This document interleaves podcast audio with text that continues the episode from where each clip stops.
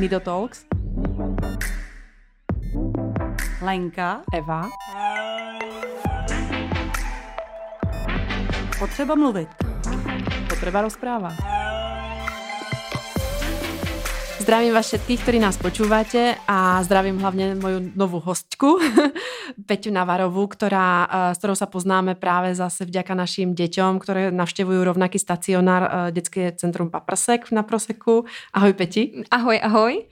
Peťa je mamina Kuby, Jakuba, ktorý má dneska 13 rokov. 11. 11, tak sa ospravedlňujem, 11,5 a 8 ročnej kačenky. Mm-hmm.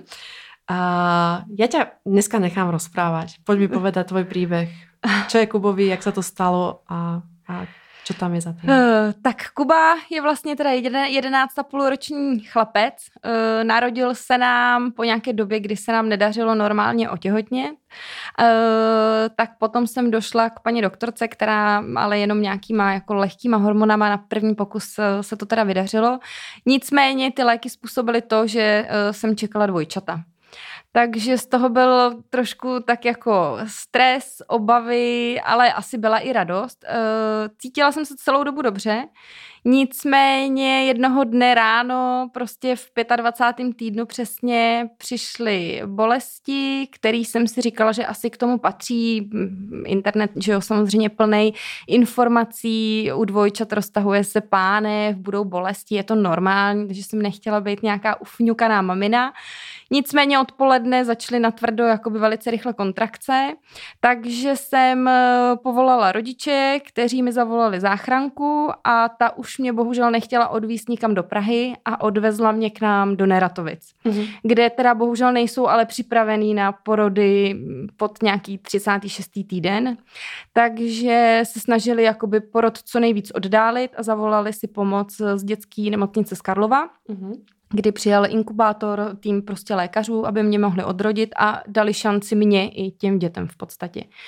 Takže se to tak stalo. Eh, bohužel jsme měli tu smůlu, že zase nebyl v Praze dva inkubátory na žádný eh, nemocnici, takže ještě miminka museli rozdělit. Jedno miminko šlo k Apolináři, druhé miminko šlo do Podolí a já jsem zůstala v Neratovicích. Takže manžel si potom dával takový trojboj, že navštívil všechny tři nemocnice naštěstí to trvalo pár dní, eh, ke mně se chovali jako velice hezky. Jsme a prostě teda v kterém týždni si porodila? 25. Takže 25. 25 Takže oni to vlastně jako moc nepredložili tím pádem. Ne, ne, ne, oni jenom prostě pár hodin, aby, mm-hmm. aby mohli prostě přivízt inkubátor a, a odrodit to a dát jim tu péči, kterou potřebovali.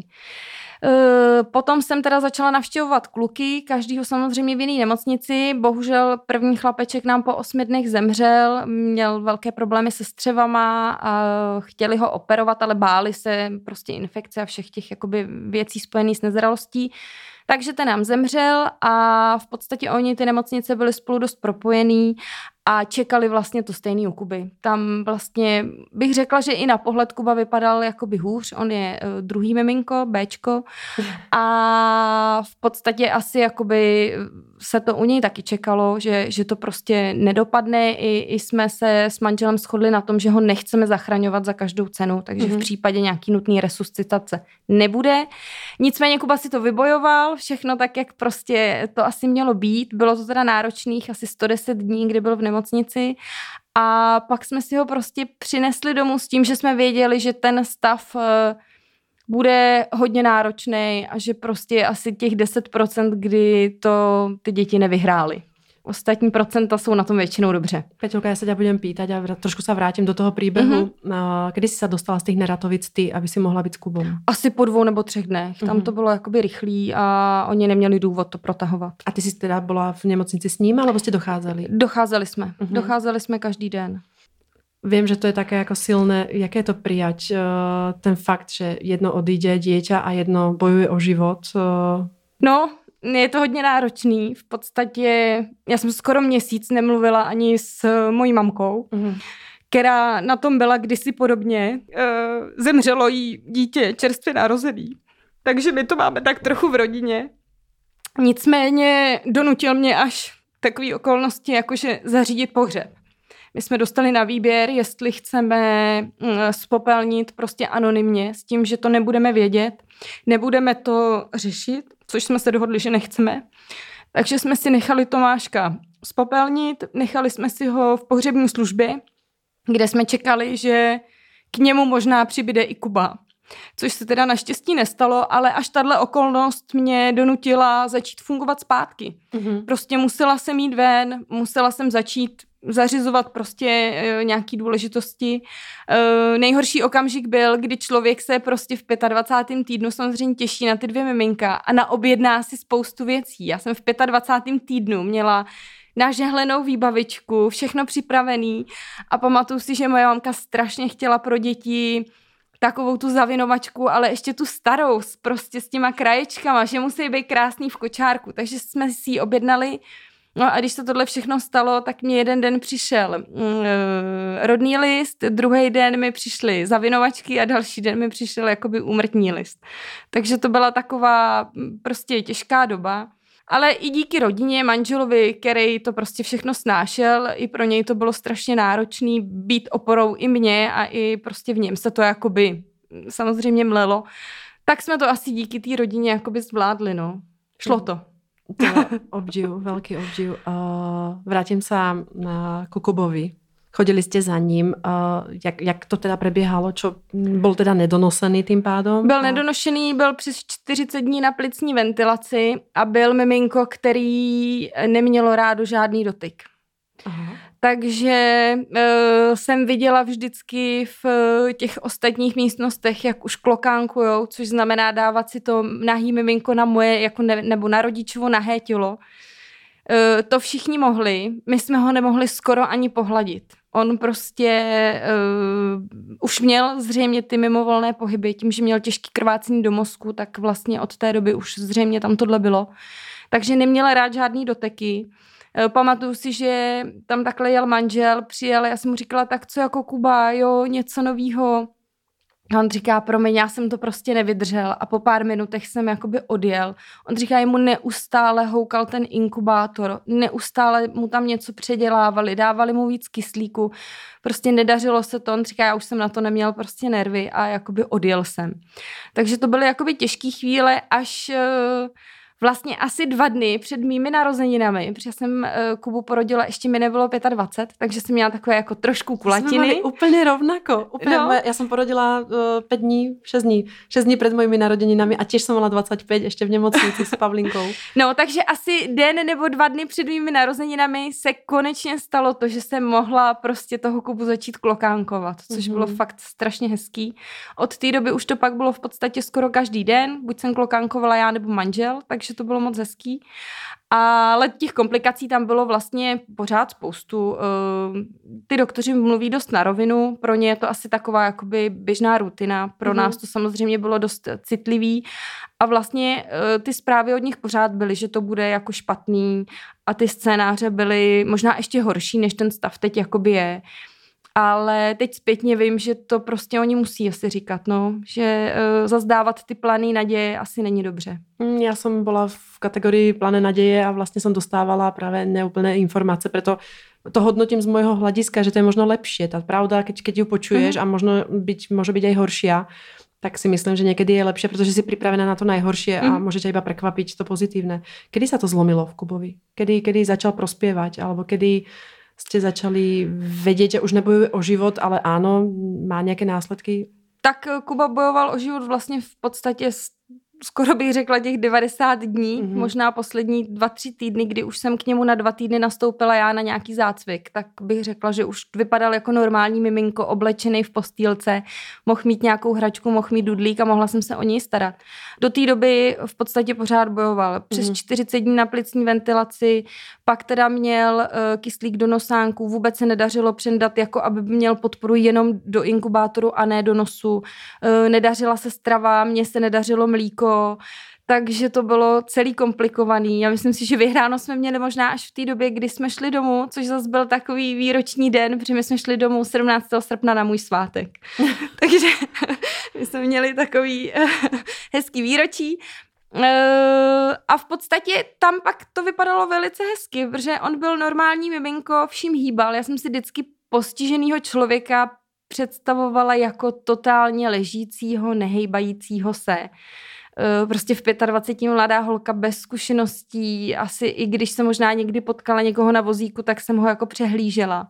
A já jsem vlastně nevěděla, co čekat. A on vlastně vším hýbal. Hýbal rukama, hýbal nohama, naučil se pít z lahvičky a vlastně vypadal úplně, úplně jako by normálně. Vozili jsme si ho v kočárku a všechno bylo dobrý. Až než měl vlastně svůj první rok, mm-hmm. kdy jsme u něj začali pozorovat takový zvláštní projevy a tam jsme zjistili, že má vlastně epilepsii a začal už zase jakoby kolotoč na novo. Taková, takový náročný období, kdy jsme skončili na tři týdny na kortikoidový léčbě v krči.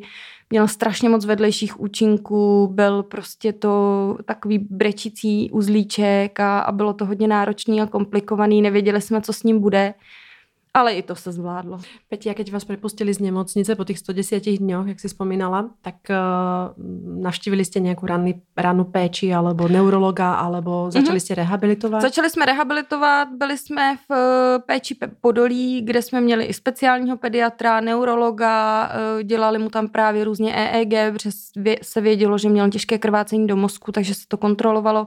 Takže my jsme několik let, řekla bych třeba tři, byli v komplexní péči podolí. Kde a věděli jste, jakou máte diagnózu? Alebo čo vás diagnózu jsme věděli od začátku. A to bylo? Eh, DMO, smíšená forma. Od začátku říkali, že tam ta epilepsie bude, což jsem zase byla uh, hloupá, mladá, naivní. Když jsem si říkala, jo, tak pokud to bude jenom epilepsie, tak wow, super, to bude perfektní. Epilepsie nic, to je pohodička. Máme to jako cez kopírák. To už bych vůbec nikdy v životě neřekla, protože jo, jo. epilepsie má spoustu forem a i my jsme si s ní zažili mm, prostě těžké chvíle. A vlastně jsme strašně rádi, že teď ta epilepsie dala pokoj a v podstatě léky bereme, ale nevíme o ní. Mm, já tě možno povzbudím. Eh, nám sa epilepsie v podstatě skoro mm, vytěsnila zo života eh, v Pavlinkinej pubertě. Super. A jako těž jsme už jsme ani nedúfali a teraz hmm. nemala a musím si zaklopať, aj keď som ti hovorila, že klopať nesmieme. musím si zaklopať, že Pavlinka nemala tak nejakých 6-7 rokov uh, záchvat. A zažili sme úplne presne to isté, čo hovoríš, no? že to boli prostě, buď to boli malé záchvaty a vždycky pri zaspávaní, mm, tak to boli malé záchvaty, alebo to bolo, naozaj sa to rozjelo tak veľké, že som nevedela, čo robiť a volali sme záchranku, neurologa a, a, a vždycky v noci. Přesně tak, Strašný. úplně stejný stav. Strašný. Usínání. Mm. My už jsme pak měli uh, Kubu, Kubu na videochůvičce, vymoženost moderní doby a už jsme v podstatě nekoukali večer ani na televizi. My to jsme seděli point. na gauči Jasně. a koukali jsme jenom na tu chůvičku a čekali jsme, jestli usne. A když usnul, tak jsme měřili čtvrt hodiny a když po čtvrt hodině to bylo dobrý, tak jsme si říkali, tak asi v pořádku, můžeme si jít jako v klidu lehnout. Tak toto máme dodnes. Inak, aby si věděla, to je jinak dobrý tip na dárek. protože, protože my máme vlastně těž nějakou videokameru na nočné vidění, mm, máme taky. nad postelou a v podstatě pozeráme na tablet alebo na mobil sa pozeráme jako spí a máme to město televízie a presne čakáme moment, kedy zaspí a nějakých 15-20 minut a až potom ideme do postele a znamená to pre nás někdy kolikrát aj o polnoci jako ísť do postele, takže to je mm. jako, ale, ale vidíš, tak to ideme úplně v rovnakých kolejích. Jo, jo, jo. Uh, asi ste to mali veľmi ťažké s manželom. Uh, navštívila si například na začátku aj psychologa? Nenavštívila jsem nikdy, vypadala jsem vždycky asi jako strašně zhroucená matka. Pamatuju si, že když jsem viděla pana primáře uh, na chodbách podolských, tak jsem vždycky sklopila hlavu a říkala jsem si, pane bože, hlavně ať si mě na nic nepřijde zeptat. A uh, on nám to jako několikrát nabízel, ale já jsem měla pocit, jako, že to nikdy nepotřebuju. Já si to potřebuji vždycky vyřešit jakoby v sobě a asi bych nebyla tak otevřená k někomu prostě cizímu v tu dobu. Já, když jsou ty trápení jako velký, tak eh, v podstatě mě je asi nejbližším člověkem v tomhle to moje maminka, která, tak jak já říkám, je v podstatě hm, taková i moje nejlepší kamarádka. Často místo mamko jí říkám Bláňo, protože se jmenuje Blanka, takže my už ten vztah máme takovej, já ji mám tak jako dva v jednom. Mm-hmm. A v podstatě i když jsou hodně těžké chvíle, tak ani s ní nejsem schopna to moc probírat. Takže já asi potřebuju vlastně jakoby čas a vyřešit si to nějak jako v sobě. Petě, jak to nesla ona, keď hovorí, že se něco stalo podobné jej? No já myslím, že to nesla hodně špatně a nese to do dneška. Uh, ona prostě, když ví, že Kuba je v nemocnici nebo máme nějaký trápení, jako třeba teď po té operaci, tak uh, ona to těžce nese. Mm-hmm. Ona je prostě člověk, který nám nesmírně pomáhá. eh, v podstatě každý den je s náma. Kvůli eh, narození kačen si šla do předčasného důchodu, aby mi mohla prostě s dětskama pomáhat, protože věděla, jak jako budu řešit dva kočáry nebo tak. Takže moje mamka, ale i můj taťka jsou prostě jedineční. Oni vlastně se o Kubu starají tak podle mě, jak kdyby byl jejich. Ale on je so, jich. On je jejich. ale starají se opravdu, opravdu skvěle. I můj taťka jako chlap, tak uh, si s ním hraje, lehne si k němu na zem, vypráví mu. Nemají problém ho nakrmit, přebalit, strávit s ním celý den. Dokonce jednou za rok si ho vezmou třeba i na víkend, že zase jako odjedeme s Káťou dělat něco, co třeba s Kubou nejde. A jsou opravdu fantastický. Za to jim opravdu moc děkuju. Ja ďakujem za všetkých starých rodičov. Je to fakt strašně důležitá pomoc, takže... Velká. No, velká.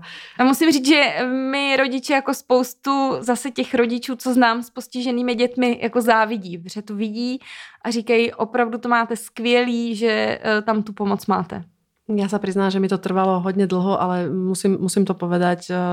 Ja si myslím, že v tom nešťastí máme neskutočné šťastie na rodiny. Mm-hmm. Jak vy, tak my. Tak vlastně máme úplně stejné.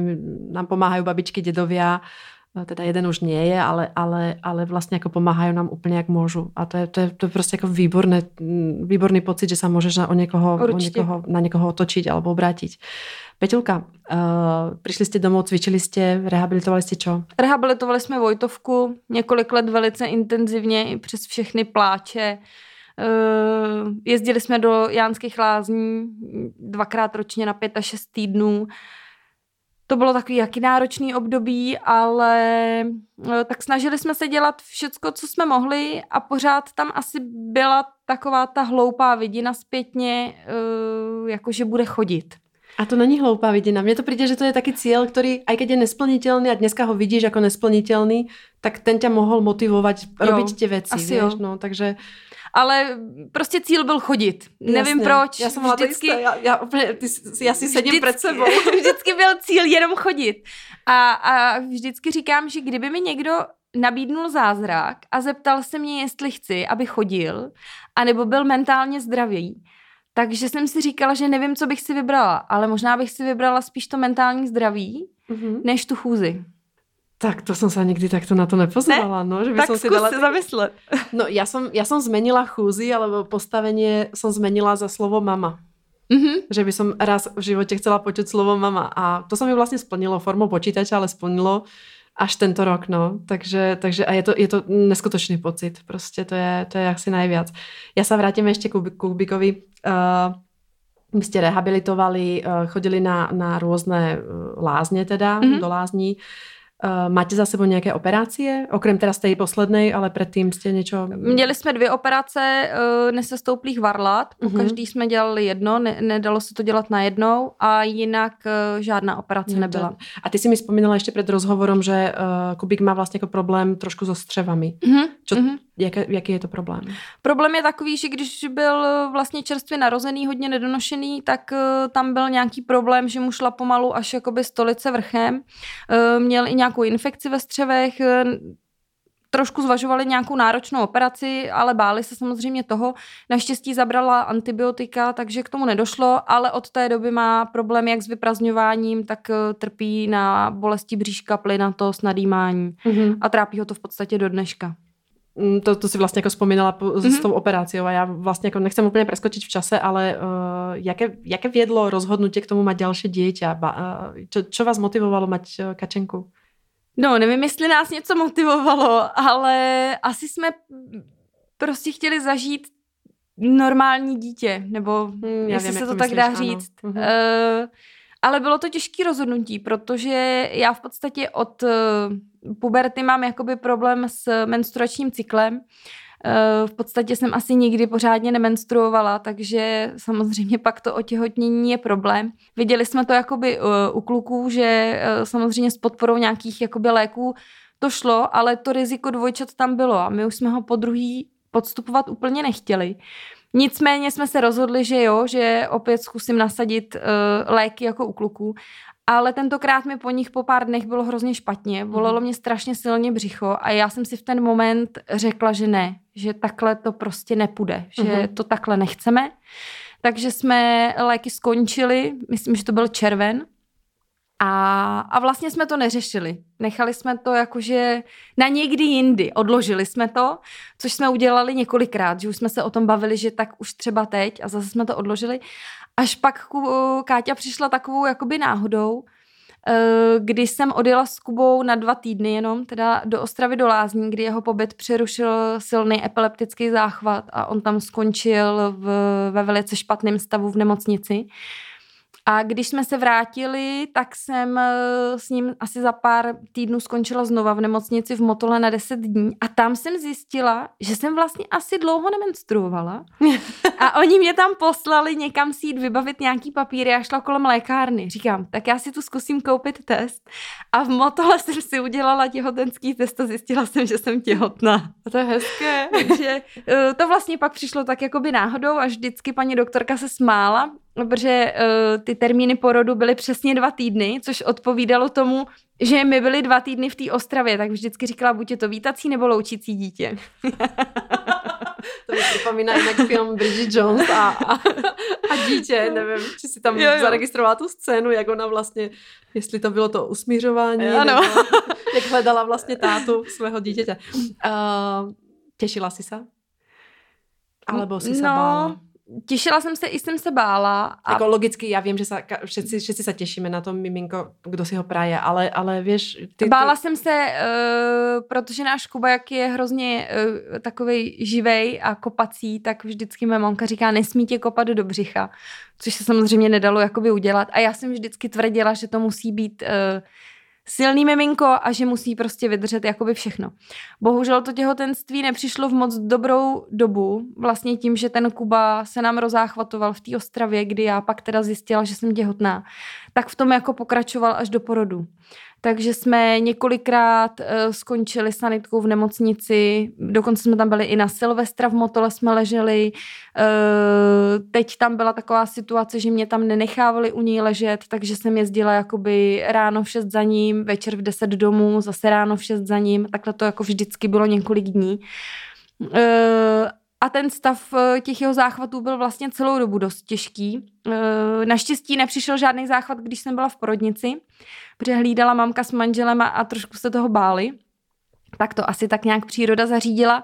Až několik měsíců po porodu se našel správný lék a od té doby je to relativně v klidu. Jaký máte lék? Máme uh, Liskantin a Orfiril, máme mm-hmm. dvou kombinaci a to nám drží. Mm-hmm. Ťukám. Ťukáš. A můžu se tě ještě opýtat, jak probíhaly teda ty záchvaty? Jako, čo, čo znamená, že jste skončili v nemocnici? Kdy byl ten moment, kdy jste se museli rozhodnout pro tu záchranku a jít do té My jsme většinou, on dostal několik záchvatů těžkých mm-hmm. za mhm. sebou, takže první čtvrthodinový rektální diazepam, uklidnění, pět minut, šup další záchvat, další rektální diazepam. Uh, za dalších pět minut další záchvat a další už jsme dát nemohli, takže většinou sanitka, a, a čo robili v nemocnici? Čo, já, my jsme teda nikdy v životě nakonec V nemocnici většinou dali další nějaký tlumící lék, většinou ano. do kapačky, takže on si pak tři dny jako odspal, protože byl uh, tak světej, jak já říkám. Ano. A vlastně neudělali extrémně nikdy nic. Až pak se prostě měnily léky tak, až vlastně sedly. Mm-hmm. Jo, to se furt přidával, tenhle lék půlka, nefunguje, další lék půlka. Vlastně ten stav byl hodně těžký. Já už jsem prosila i paní doktorku, ať nás jakoby hospitalizují jakoby zdraví, ne, ne zase s nějakou příhodou noční, kdy vyrazíme jakoby sanitkou. Uh, ale oni prostě ty kapacity samozřejmě nemají nafukovací a já už si mi říkala, já už mám opravdu strach, že dostane ty záchvaty v noci a my se nevzbudíme a on nám prostě třeba umře. A ona mi to jako potvrdila, že se to stát může. Mm tak to bylo hodně těžký. A ještě horší bylo to, že jsem prostě byla v tu dobu těhotná. Tak kde spává Kuba? Kuba spává sám. Mm-hmm. V podstatě od doby, kdy jsme se přestěhovali do většího bytu, eh, tak spí sám a vlastně ani nemohl nikdy spát s náma, protože jeho rušilo všechno. Mm-hmm. I to, že prostě člověk se otočí na posteli. Stejně. My jsme stejně. spoustu let nebyli schopní uh, spát nikde spolu a vždycky jsem si říkala, jak to budeme dělat jako na nějaký dovolený, jako Mimino, Kubík, my dva. A vlastně my už teď umíme spolu spát všichni čtyři i ve stanu. Tak uh, to je jako velký posun, že v podstatě Kuba spí mnohem, mnohem líp, klidně. Uh, Káťa naštěstí byla vždycky spaví mimino v noci, že ho nebudila nijak. A, a teď je to hezký, že už můžeme spát i všichni čtyři prostě v jedné místnosti a funguje to dobře. A vrátím se k Kačenke, takže jaké bylo to těhotenstvo? Těhotenství bylo v pořádku až na ty naše výjezdy do nemocnice. Mm, V podstatě krom toho, že jsem měla nechuť k jídlu t- při obou těhotenstvích, neměla jsem to tak jako většina maminek, kdy jako může jíst všechno, já nejedla nikdy nic, tak eh, těhotenství bylo v pohodě a Kačenka je prostě dítě za odměnu. Ona nebývá nemocná, je neskutečně šikovná, chytrá holka a je opravdu za odměnu. To je prostě máme zázrak. Stejně. Peti, já si robím rozhovor sama za sebou. Každopádně rodila si v 39. týždni, předpokládám, Ne. alebo předčasně? D- Nerodila jsem předčasně, na čo- což jsem byla nachystaná. A zase to vycházelo kolem mých narozenin. Mhm. A já jsem strašně říkala, já chci jako už rodit, chci rodit a ona se tak jako trošku i přenášela.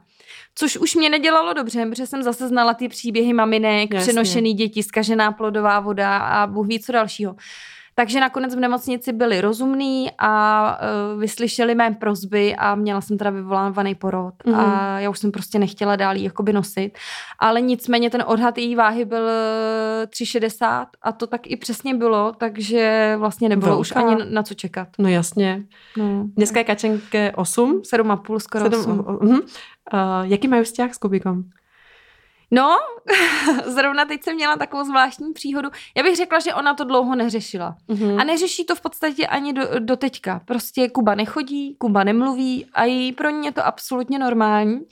Ale byla jsem s ní teď na hřišti, eh, ještě když měl Kubík sádry a jemu se moc nelíbilo v kočárku a tak jsem ho tam tak jako kolem toho hřiště vozila a Kačenka si tam našla nějakou kamarádku a kamarádka na ní kouká, koukne na mě a říká Kačence, to je tvoje maminka? A Káťa jí říká, jo, jo, to je moje máma. A ona jí za chviličku říká, a to je tvůj brácha? A ona říká, jo, to je můj brácha. A pak ta holčička říká, a co mu je? A Kačenka říká, nic, co by mu bylo? Jenom blbej porod.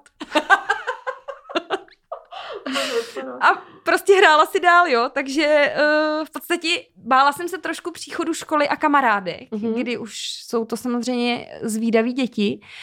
A bála jsem se, jestli se ona nebude stydět za něj a jestli si bude chtít domů zvát nějaký kamarádky, aby to prostě nebylo jako, že mami tady Kuba někde jako hejká na zemi a slintá si tady prostě na tričko.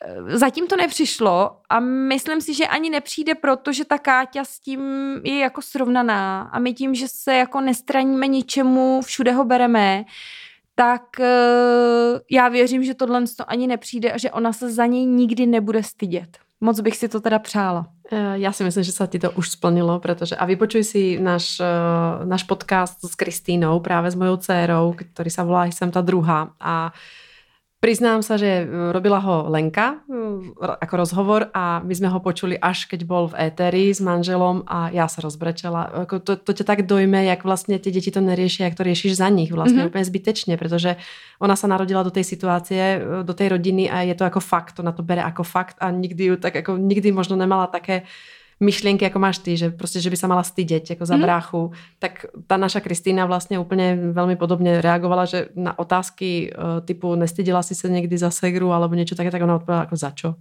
Jako nechápa, ona nechápe vlastně tento druh otázky, protože to je jej segra to, to je prostě taky, taky je fakt. Jo.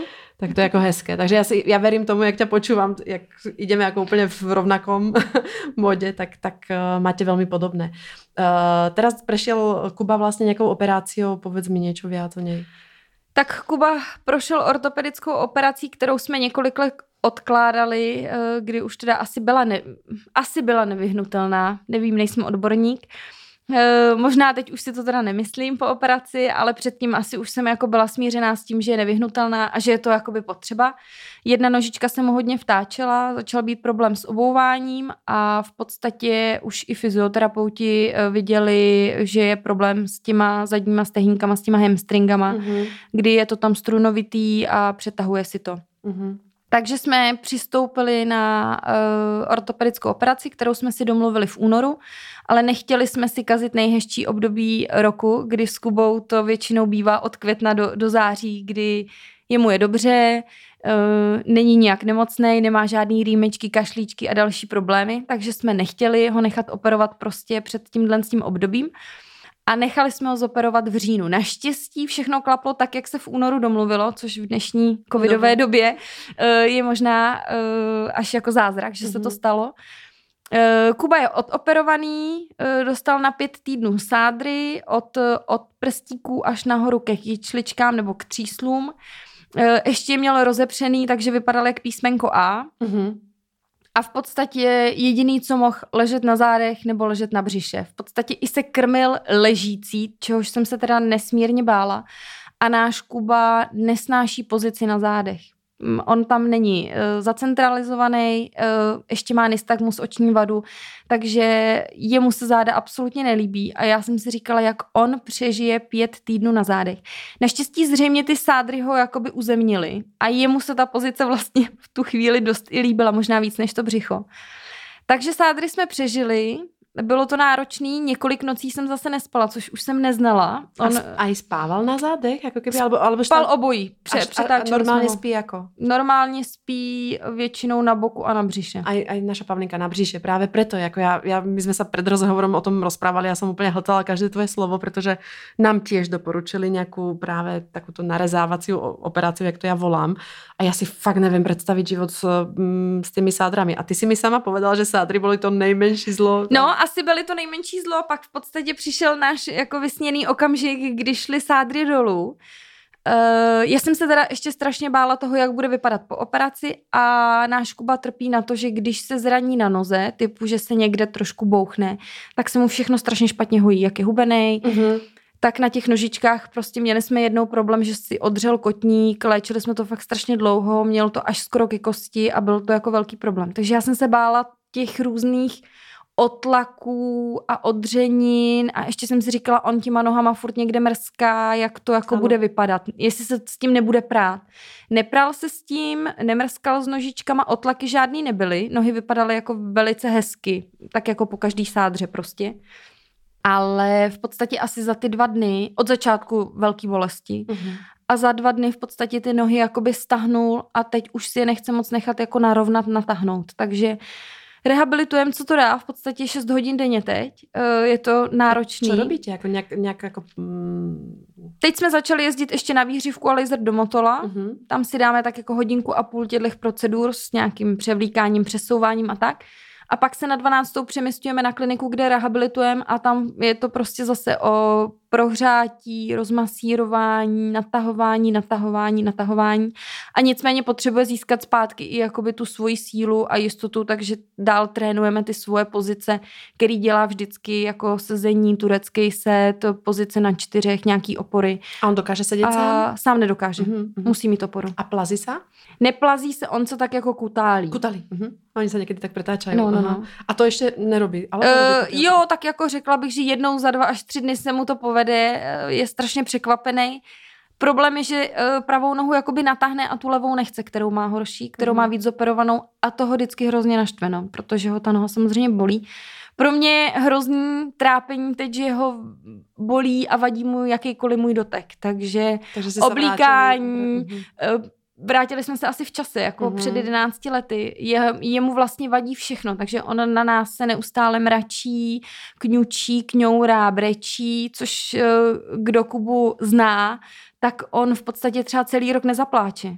On je neskutečně veselý dítě, živý, milý, eh, vydrží vlastně na světě všechno, i když ho vememe na nějaký jako prostě celodenní výlet, on si sedí 6 hodin v kočárku, hlavně mě nakrmte a já jsem prostě v pohodě, puste mi pohádku, což teď prostě nefunguje a mě jako mámu to trápí, no. Říkám si jako, měli jsme to udělat, nebo jsme to neměli dělat tu operaci, prostě zlepší se ten stav, nebo bude horší. Jo? A čo vám hovoria fyzioterapeuti napríklad?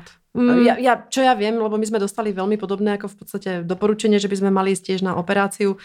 Dokonca máme termín kvôli prstu do vysokej nadízerov v lednu a ja sa strašne bojím práve tej rekonvalescencie, pretože oni hovoria, že to bude tak 6 mesiacov. Říkají tak dva. Ať Mhm. to vydržíme aspoň dva měsíce, no. Mhm. Že uh, ta citlivost eh, je veliká Mhm. na těch nohách. Ty jizvy jsou velký a v podstatě hlavně je velký zákrok na té levý achilovce a toho hodně limituje, no. A to ste boli v celkovej narkoze asi? Celkově narkoze. A jak, jak Jaké je vlastně, jako, tak to my se vždycky bojíme té narkózy, protože to je asi největší zásah z toho celého. Vlastně v podstatě máme několikátou, asi čtvrtou celkovou narkózu. Jednou jsme měli kvůli magnetické rezonanci, dvakrát kvůli varleti. Při té druhé eh, kvůli varleti tak se mu rozjeli epileptické záchvaty zpátky. Naštěstí nebyly tak velký a přidáním jednoho léku byl klid, takže ten stav nebyl tak špatný, nicméně toho jsem se bála, že se mu to rozjede třeba v nějakou jako horší variantu zase. Nerozjelo se vůbec nic, nebylo vůbec nic, ale e, ty nohy ho prostě bolí teď, no. Hmm. Tu narkozu zvládnou dobře, i, i tu nemocniční péči, všechno. Ale teď prostě to sundání sádery je A vy problém. jste na nějakých ortézách, ne? Že na noc byste mali dávat? Měli nějaký... bychom dávat na noc ortézy, ale nejde to, takže je nedáváme. Doufám, že to neposlouchá pan profesor.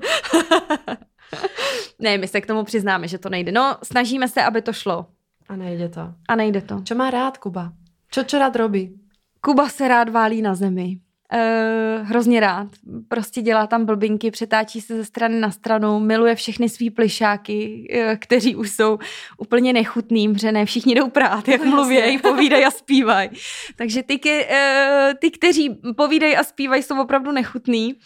A ty, který jdou prát, tak ty jsou v pohodě a on je miluje prostě, jak já říkám, mordovat. On je prostě kouše, slinta, má uh, z té nemocnice, kdy jsem zjistila, že jsem těhotná, tak dostal eh, medvídka půl, který má takovou základnu a na tom má tlačítka a to on si umí pustit. Takže on k tomu se nějak dostane a rukou do toho mlátí tak dlouho, než si něco pustí. Tak ten půl už je opravdu hodně ošklivý. Ale to je Kubova nejoblíbenější hračka. To prostě vyhrává celý den a Kuba miluje všechno zvukový. On tím, že má oční vadu, tak vlastně si to přepojil všechno jakoby do mnohem lepšího z, uh, sluchu. Takže Kuba jede na všech různých uh, písničkách, pohádkách a dokonce uh, naše fyzioterapeutka teď mi říká, ať si někdy pustím rádio, protože já si tam vesele s ním pořád zpívám ty jeho písničky od Štíska a Poupinky. A ona mi vždycky říká, slyšela jsi někdy rádio? Ale mně už to nepřijde, já to prostě poslouchám celý den. No jasně. A mně už se to vlastně i líbí.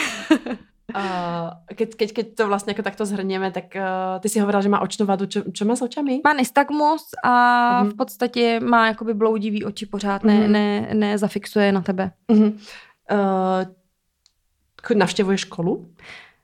Nenavštěvuje, nebo navštěvuje. Uh, navštěvuje školu je asi v páté třídě. Uh-huh. Uh-huh. Asi je v páté třídě a navštěvuje ji uh, domácí výukou. Domácí, Takže uh-huh se tak jako učíme ano.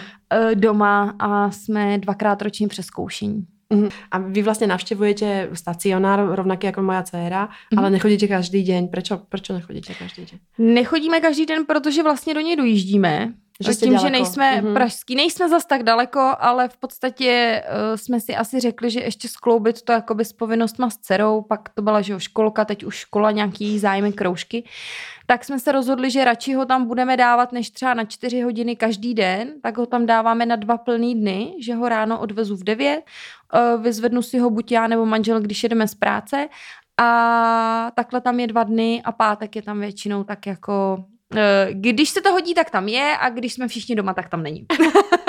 Jak vníma stacionár? Eh, vníma to jako odlučeně od vás, alebo se tam těší? Já myslím, že to úplně nevnímá jako odloučení. On už to tam zná, chodí tam od dvou a půl roku. Začal velice jako brzo, chodili jsme tam na pár hodin týdně a já myslím, že to tam má rád. Mm-hmm. Bohužel nám odešla vlastně teta. naše milá teta, nebo naše milé tety, což uh, asi trošku byl jakoby problém, protože s nima to fungovalo jako skvěle, ale já věřím, že i teď prostě najdeme cestu a, a bude to zase fungovat dál. Pro mě je to jakoby nejlepší zařízení, který může fungovat. Uh, jednak funguje od sedmi do pěti, což je velký jako časový rozmezí, kdy když potřebuješ, tak tam to dítě jakoby můžeš dát.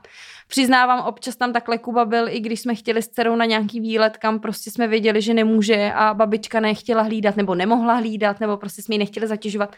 Tak prostě jakoby ta možnost tam je, uleví ti, mně v podstatě škola nic nedá pro něj. On tam bude od 8 do 12, návaznost to nemá a eh, vzdělatelný přiznejme si, stejně není. Takže pro mě ten stacionář, eh, kde o něj pečujou a navíc těch služeb je tam spoustu, jak víš. Toho programu, no. toho jasně. programu Mhm. je tam prostě psycholog, logoped, mají výřivky, mají fyzioterapeuty, mají, schodia- dělají muzikoterapii. hypoterapiu, protože chodí Přesně. k ním každý pátek, myslím, kôň, čo ma vždycky prekvapí, že přijde prostě na sídliště, na proseku kůň.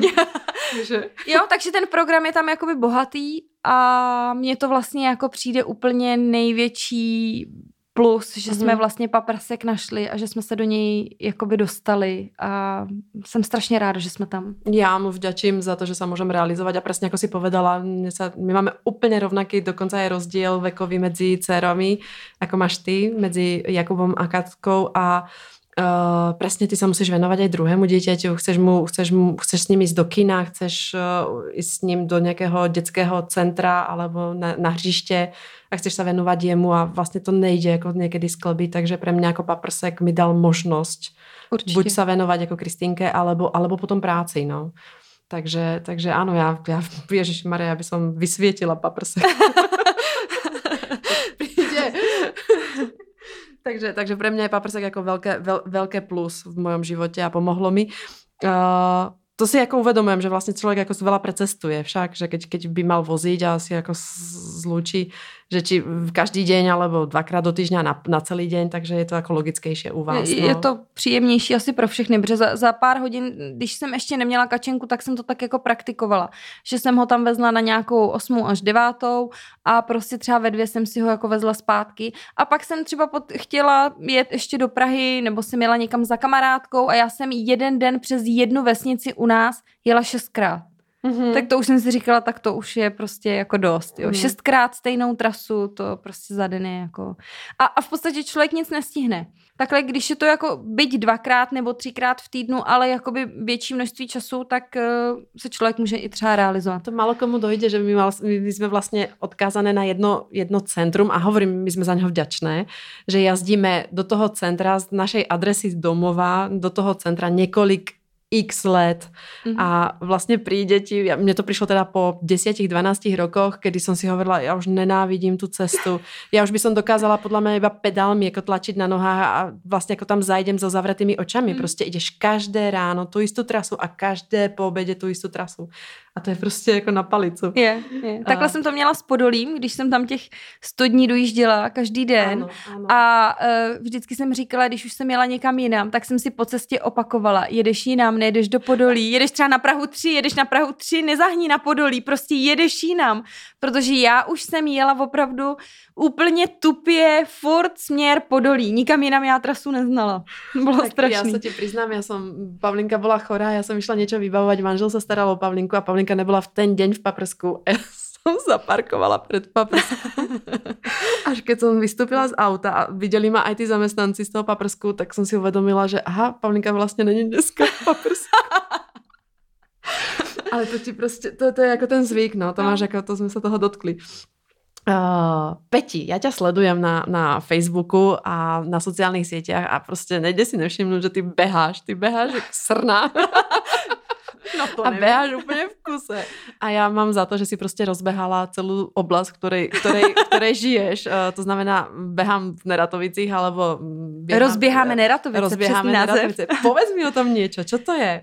No rozběháme Neratovice je teď taková moje druhá rodina. Eh, je to banda úplně nej, nejvíc nejlepších lidí a je to neskutečná náhoda. Já jsem uh, díky velké náhodě začala běhat. Můj manžel slavil čtyřicetiny a dostal od mého bratra poukaz eh, nebo startovní číslo na Urban Challenge, což mm-hmm. je Mhm. překážkový takový běh pro amatéry. Pět kilometrů překážek různých v areálu bohnickým e, psychiatrický léčebny. A já jsem si řekla, že bych to taky strašně chtěla jako zkusit, že nepůjde přece jenom ten manžel. Takže jsem si dokoupila startovní číslo a e, měli jsme na to asi dva týdny. Možná ani ne. A ty si předtím běhala? Předtím jsem v životě neběhala. No možná někdy kdysi dávno jako na škole, ale neběhala. A tak jsme si řekli, že to půjdeme zkusit. No tak jsme uběhli na ovále tři kilometry s tím, že jsme samozřejmě mezi tím chodili, indiánský běh. Bylo to úplně příšerný, takhle jsme to zopakovali asi dvakrát, pak jsme jednou uběhli těch pět kilometrů a řekli jsme si, tak dobrý, můžeme jít. Nicméně můj manžel si den předtím, nebo dva dny předtím seknul záda, mm-hmm. takže se tomu jako vyhnul. A já jsem poprosila naší uh, právě báječnou fyzioterapeutku, s kterou teď Kuba cvičí, uh, ať jde do toho se mnou, mm-hmm. že bude místo toho manžela. Tak uh, ona řekla, že jo, ale že já na oplátku půjdu s ní za dva měsíce na uh, běh barvám neutečeš. Zase v psychiatrické léčebně v Bovnicích. Ano.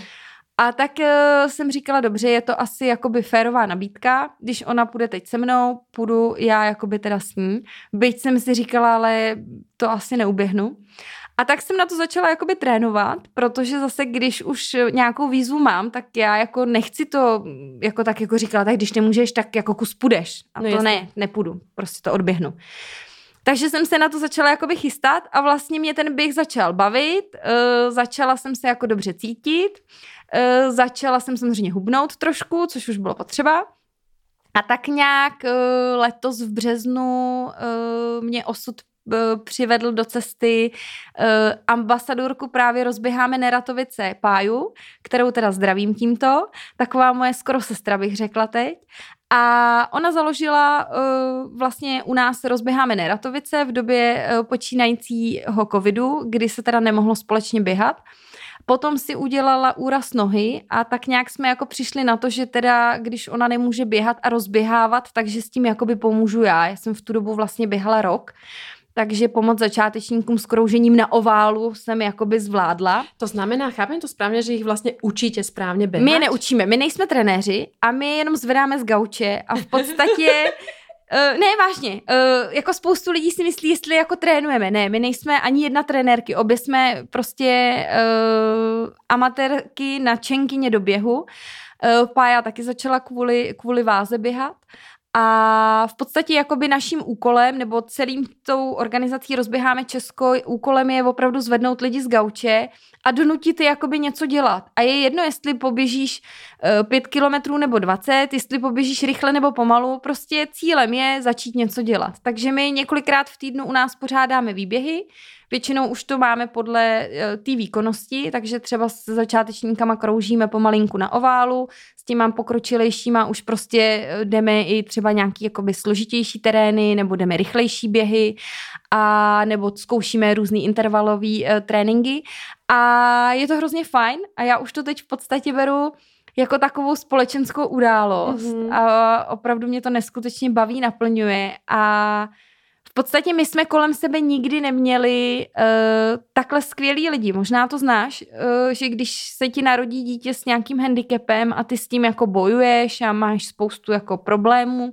tak si někteří lidi od tebe dají trošku jakoby pryč stranou. Tak ten filtr tam je, pravda, že? Lebo máš jiné záujmy, oni mají jiné záujmy, nestretávají se ty vaše světy. No. A v podstatě tahle skupina těch našich běhačů uh, přijali Kubu úplně skvěle, takže já beru Kubu na výběhy, nebo manžel ho bere, nebo jdeme společně, bereme i Káťu naší, která třeba jede na kole a já jsem od nich nikdy neslyšela, že by s tím měli nějaký problém. Oni ho vždycky všichni pozdraví, pohladí, prostě jsou opravdu skvělí a já jim za to moc děkuju, protože nikdy se k nám nikdo takhle nechoval jako oni. Hezké. Takže rozběháme Neratovice druhá rodina. no a chápem správně, že chodí Kuba běhat teda s vámi. Chodí, vozíku. chodí ve vozíku s náma běhat. Máme nový sportovní vozík, a, takže pro Máte nás to, eh, nemáme. Máme úplně nový kanadský Vike, se to jmenuje. Mm-hmm. A je to hrozně lehký, takže eh, se nám opravdu s tím skvěle běhá. Dá se to použít i za kolo. Mm-hmm. A takže teď už máme i elektrokola, aby jsme se teda úplně nesedřeli, ale opravdu musím říct, že s tím je to jako velká pomoc. Ono přece jenom nějaký kila kubovi a vozíku, tak eh, to elektrokolo pomůže. Takže my už jsme teď plně jako sportovní rodina. Já se ti přiznám, že my jsme se na těba chystali s Lenkou. Keď jsme se dohodli právě, že přijdeš do podcastu, já hovorím, já se musím naučit běhat.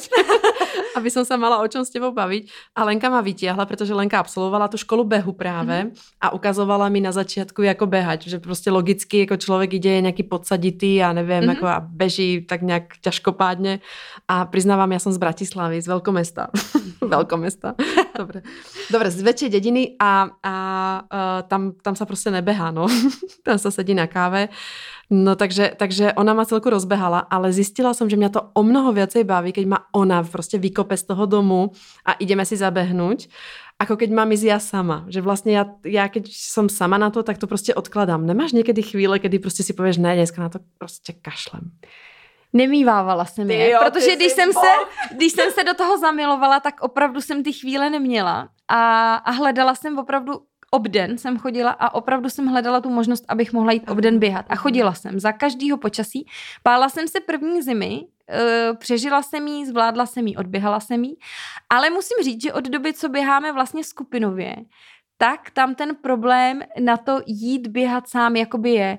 Protože tím, že já s nima běhám třikrát v týdnu, což mi dá v to, co jakoby si odběhávám za ten týden, tři až čtyřikrát, tak já jakoby nemám potřebu ušít sama běhat. Ale teď, když se nesmí společně, tak uh, tam ten problém občas jako začíná být, že si říkám, a sama, a to je takový, ale jako přesto jdu, no. Zatím pořád jsem ve fázi, že se dokopu. Čo je ten hlavní motivátor pro teba pre beh? Jako stretnout se s těmi lidmi, alebo si to ty sama, alebo... No, abych pravdu řekla, já jsem s ním trošku na začátku bojovala. Já jsem ve znamení uh, raka, kdy tam je to takový jako rodinný, rodinný pečovatelský typ a všude ve všech různých testech mi vychází jako absolutní pečovatel. A já jsem s ním na začátku bojovala, protože jsem si vyčítala, že jdu obden na hodinu dělat něco pro sebe.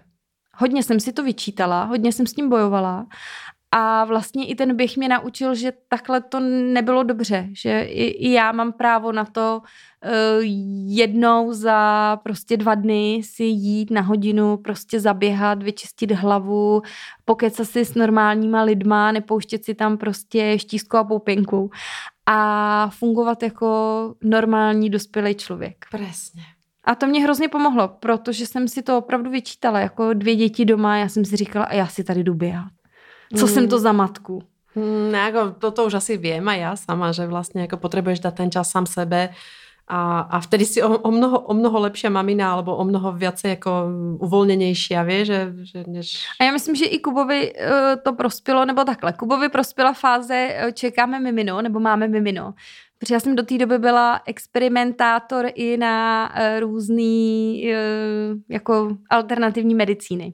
A pamatuju si situaci, kdy jedna maminka v lázních měla asi o dva nebo tři roky staršího chlapečka už a říkala, jo, jo, no tohle, hm, to jsme vyzkoušeli, hm, tohle, hm, to jsme taky vyzkoušeli, hm, tohle jsme taky vyzkoušeli. No, tak to nic, to my už vůbec nic takového neskoušíme.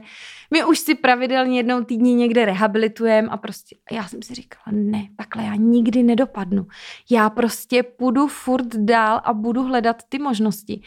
A musím říct, že jsem si na to už milionkrát vzpomněla. Že prostě, že jsem v tom stejným, že vlastně přišlo asi bych tomu řekla smíření v tu dobu. Mm-hmm. Přišlo smíření s tím, že ten Kuba je takový, jaký je. Kuba prostě leží nebo si sedí, Kuba nemluví, Kuba nebude nikdy chodit.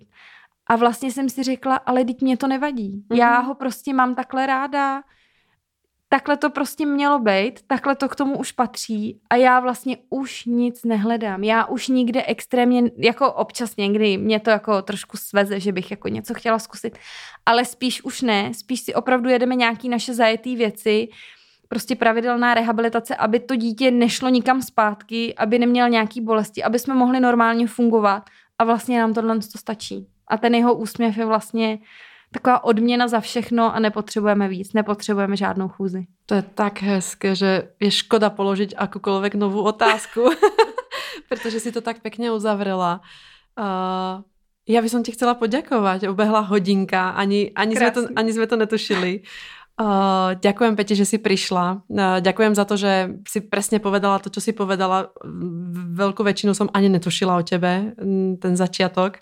A ku koncu ma to motivuje dneska obliec prostě znova leginy a tenisky a, a vybehnout. Takže behajte, vyčistíte si hlavu a nech máte akékoľvek problémy v životě. Ďakujem Peťulka, že si přišla na uh, Nido Talks a pokecala si si so mnou. Já moc děkuju, že jsem mohla s tebou strávit ten čas, že jsem tě mohla poznat a že v podstatě jsem dostala i prostor uh, říct jak to vlastně funguje, protože málo kdy to ty lidi ví, jak je to někdy náročný. Eh, spoustu lidí u mě říká, že jsem pořád jako taková silná, usměvavá, ale věřte, že i na mě to někdy dojde, že i u mě ty slzy jsou a že prostě někdy jsou ty chvíle těžký, ale to vlastní dítě je prostě motor pro to nevzdávat to a jít dál. A jdeš správně. Ďakujem vám pekne za teba. Majte sa všetci krásne a behajte. Děkuju, ahoj.